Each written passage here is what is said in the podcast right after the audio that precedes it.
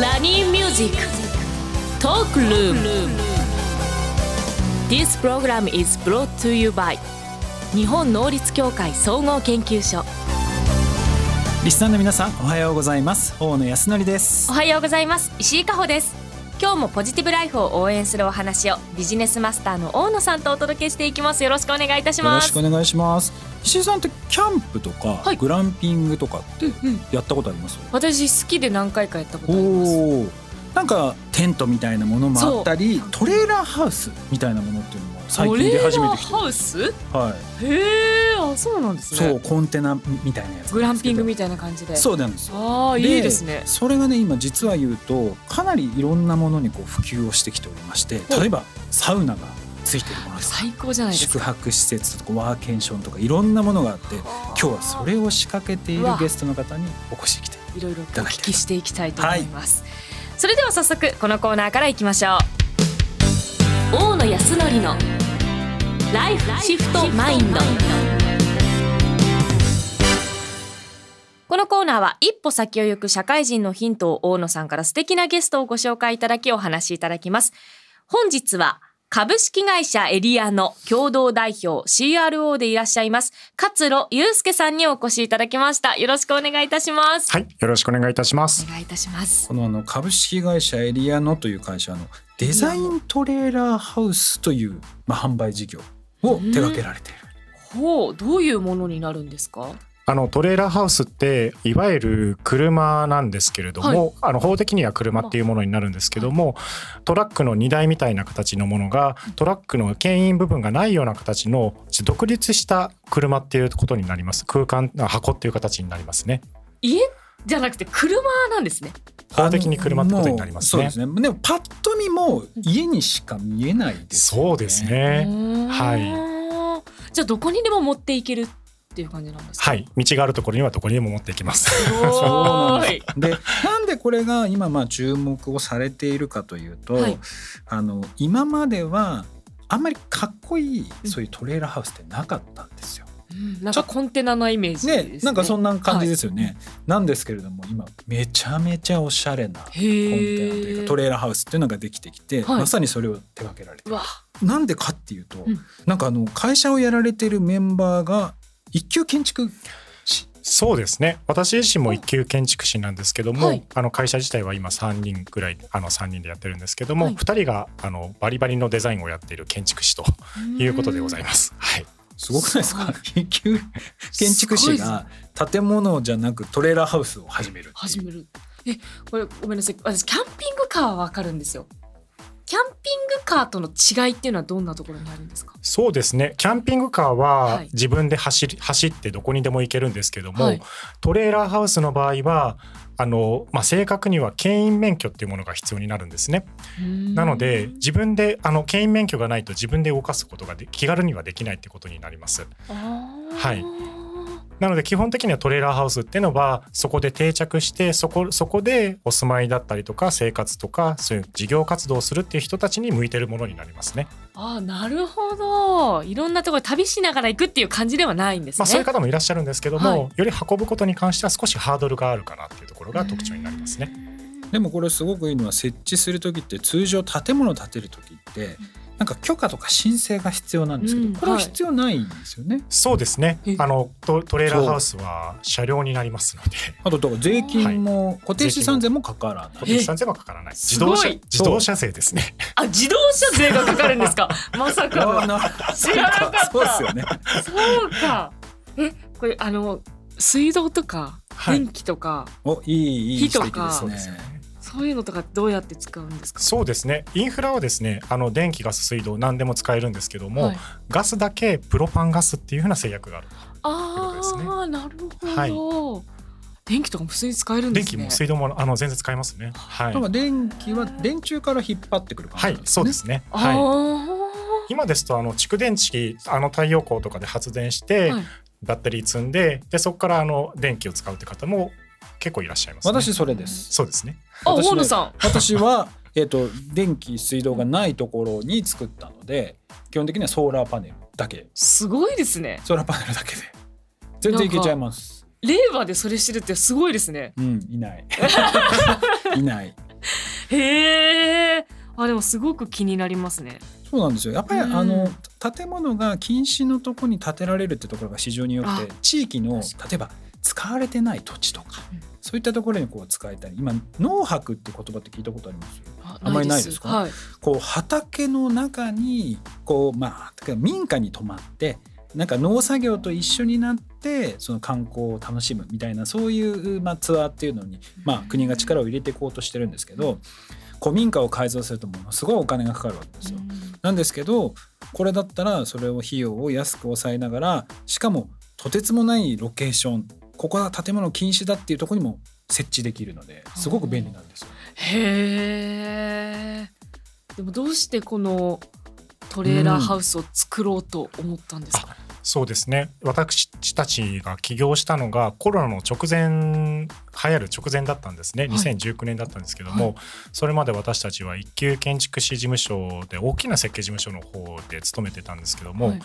大きな建物っていうのはあの何十年も運営していく、まあ、都市部に向いてるものなんですよね。でも地方だとそれがすごいものすごくプレッシャーになって住まいとか事業活動に非常に制約になる場合が結構あるなと思っていてそれがトレーラーハウスですといざとなったら転売ができるっていうそういう安心感もある商材だということなんですよ。なのでそういったもうちょっと軽やかにあの何か新しいチャレンジ新しい活動新しい住まいを作る時のもう一つの選択肢にトレーラーハウスっていうのはもっと活躍できるんじゃないかってことでじゃあこれをやってみようということで始めたのがトレーラーハウス事業です。はいなるほど。売れるんですね。そういうことか。うんだから今と投資事業っていうのも今構築されそうで始すめてね。はいはい。ただ単にトレーラーハウスを販売するだけではなくそういった投資に関しても今やられていると。へえ。日本ってまだまだトレーラーハウスって、まあ、歴史が浅いし、まあ、なかなか参入が少ないのかなと思うんですけど実際今この辺の市場っていうのはどうなってきてるんですかそうですねあのそういった意味で言うとあのトレーラーハウスを新規参入で入ってくる会社さんってすごい多いんですね。でかつコロナもあってトレーラーハウスの供給台数ってものすごく今大変増えております。大体年間で、まあ、ちょっと正確な調査っていうのはないんですけども大体2000台から3000台ぐらいが供給されてるんじゃないかというふうな言われたりとかはしますへー。はい、それがどんどん拡大していってるっていうようなことにはなりますね。はいいやだからこれからここのね市場がどんどんどんどん拡大していくためには石井さんみたいな人があ欲しいって思うトレーラーハウスが作れるかどうかが鍵なんですけどはい。何が欲しいですかえ どこに設置できてどんなやつが欲しいですか、あカラフルなカラフルカラフルカラフルカなトレーラーハウス欲しいピンクとかピンク黄色とかできますよねできますね。できますはい、本当何でですかもできますね。はい。いいですねなんかなんならいろんなデコレーションとかしちゃったらギャルとかはうんうん喜ぶんじゃないですか、いや喜びそうリボンとかいっぱいつけたりとそうかでしすてよね。そういうのあってもいいいいと思いますよ確かにね。発想は新しいですね怖くないですかえ場所は設置するとしたら 場所かへえでもコンビニの近くがえーちょっとギャップ感半端ない ピンクのやつ がコンビニの近くコンビニの近くポンとなのもうでっけえ森の中とかいうのかと思ったらでも別荘みたいな感じで使うのもありですねそうですね。そうかんいや何がいいかっていうあとー例えばですよ、はいえー、とトレーラーハウスなので基本的にその設置要は建物が禁止のエリアに置けるので例えば軽井沢とかそういうまあ高い土地が高いところって本当に高いんですけど、うん建物が建てられないところはすごく安いところいっぱいあるんですよ。例えば50万とかなるほどそういうので買えちゃうようなもう何百つも数十万とかで買えちゃうようなとこもあるんですけど普通なら何もできないから資材置き場にしなきゃいけないとか、なんですけどこれだったら置けるんですもんね。そうですねこれ一つの定量的なものとしては日本全国で建物が建てられないエリアって大体7割から8割ぐらいそうなんですねえ。ーそそういった意味でそう言なんうともうものすごく日本日本の国内でさえフロンティアなんですよ。確かに知らなかったですそう安い土地を買って今までと同じような生活が送れるあの私夢があってお私専用スタジオを作りたいんでいすけるじゃないいですか。いけますよね、うんで実はあのコスプレをするんですけれども、はなんいか自分でデコレーションできるような家が欲しいんですよそ外も中もへーだからもうまっさらな状態のものが実はいつか欲しいなと思っててでやる作品によって内装と外装を変えていきたいなるほなるほどど。エリアナさん、ご注文いただきました。今ありがとうございま す。えっと何年後かにあ のもう少しお金を貯めでてまたそれに投資してくれる人もいるんじゃないですかね。ああ、そっおかー。クラファはンい、クラファンで投資をさせるっていうのもありなのか。そうです、おーね。で一緒に撮影しまはいせんかっつって、ええちなみにトレーラーハウスっていくらぐらいなんですかお、あごめんなさいなんか普通に買おうとしてるこれどうどうなんですか。あの安いものでしたらデザインとか何もこだわらなければ500万ぐらいからあの、まあ、私たちの会社じゃないですけども買えるものはありますしやっぱり高いものこだわったものですとやっぱり2,000万クラスくらいのものもあったりもしますね。あの勝野さんの,、はいあはのいこのエリアののさっきあのトレーラーハウスちょっと見せ拝見したんですけれども、すっごくおしゃれじゃないですうか、ん、おしゃれ。なんかこうベランダみたいなのがあったりとかそうですねああいうのだとおいくらぐらいなんですかそうですね、まあ、1,000万から1,500万ぐらいごごじゅご準備いただけたらあのいいものをご提供させていただけると思います。そう だからそれでなんかいそう一から建物を作るよりかは土地のこととかも考えるとトータル的に安く抑えられる可能性っていうのは極めて高いんじゃないかなと。確かに、うん憧れのマイホームがあ意外と手が届きそうみたいなそう感覚ありだますし、ね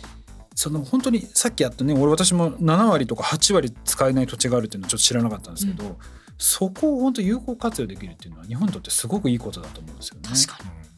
だからこういうのがどんどんどんどん普及してくれたらすごくいいなとあ思ってるのとはいあとやっぱりこれからその分散型の街づくりっていうのをしていかないと、うんなかなか厳しくなるような世の中が来るんですよ。例えばそのなんだ